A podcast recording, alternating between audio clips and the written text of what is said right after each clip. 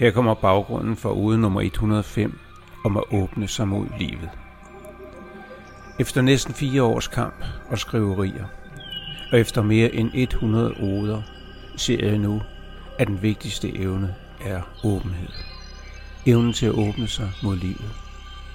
Vi skal finde modet til at træde væk fra rorpinden og lade livet vise os vejen.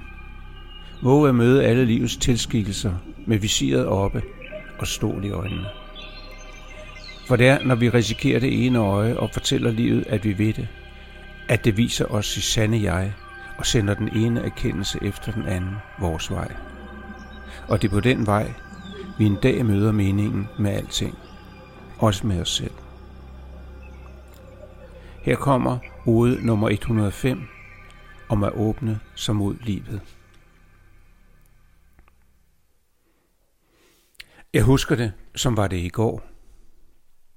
Ikke så meget de faktuelle data og detaljerne, men når jeg dykker i mit indre, kan jeg genkalde og hente alle følelserne.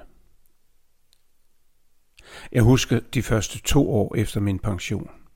De evindelige frustrationer og alle spørgsmålene. Hvad skal jeg her? Hvordan finder jeg en mening i livet? Hvor skal jeg begynde at lede? Og jeg mindes forløsningen, da jeg satte mig og skrev min første ode, nummer et, ode til mig selv. Og de følgende uger og måneder, hvor jeg bare skrev og skrev og skrev. Om alt det, jeg havde på hjerte, men mest af alt om den mærkelige mand, jeg synes, jeg var, og det mærkelige liv, jeg levede. Jeg skrev om mine svagheder og mine stærke sider, og jeg prøvede at spore de oplevelser, der havde formet mig. Jeg skrev om de ting, jeg skulle have gjort, men aldrig gjorde, og vice versa, om alle de ting, jeg ikke skulle have gjort. Handlinger, som martrede mig i overvis, når en eller anden lille hændelse mindede mig om dem. Og jeg skrev om mine rejser gennem sorte huller og om skabelsen af kosmos. Alt sammen med det brændende håb, en dag at forstå såvel evigheden som uendeligheden. Og når jeg ikke skrev, så snakkede jeg. Mest med pigen i skoven, men også med andre. Og min horisont voksede og voksede, så jeg til sidst havde svært ved at skelne det vigtige fra det ikke vigtige. Jeg blev nødt til at tage det hele ind. Det var ligesom den overordnede idé. Jeg var på fuldstændig fremmed territorium, og hvis jeg begyndte at kassere, risikerede jeg at afvise guldkorn på lige fod med vrøvl. Og imellem alle disse snakke satte jeg mig og skrev. Skriverierne gav ikke orden i mit verdensbillede, men dog en vis ro i sjælen. Men som først ugerne, siden månederne og til sidst årene gik, begyndte mange ting alligevel at falde på plads. Jeg begyndte at fatte, at det handlede om at åbne sig mod livet, være rolig og tryg med den jeg var, acceptere, at der var en grund til min habitus, noget jeg skulle lære, og frem for alt ikke noget at skamme sig over eller at skjule.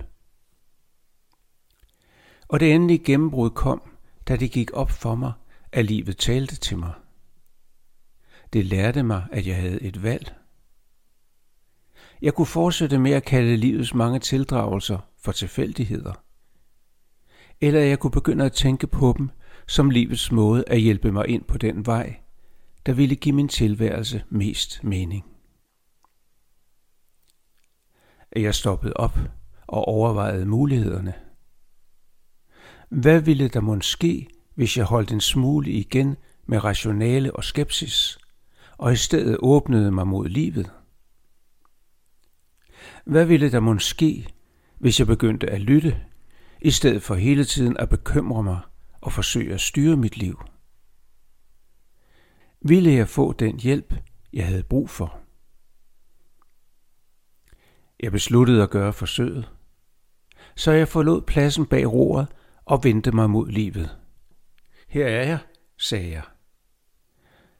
Og livet svarede mig med inspiration og tryghed.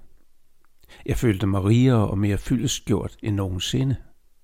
og hver eneste dag glæder jeg mig nu over nye små erkendelser, som livet synes, jeg fortjener. Der er kun et svar. Tak.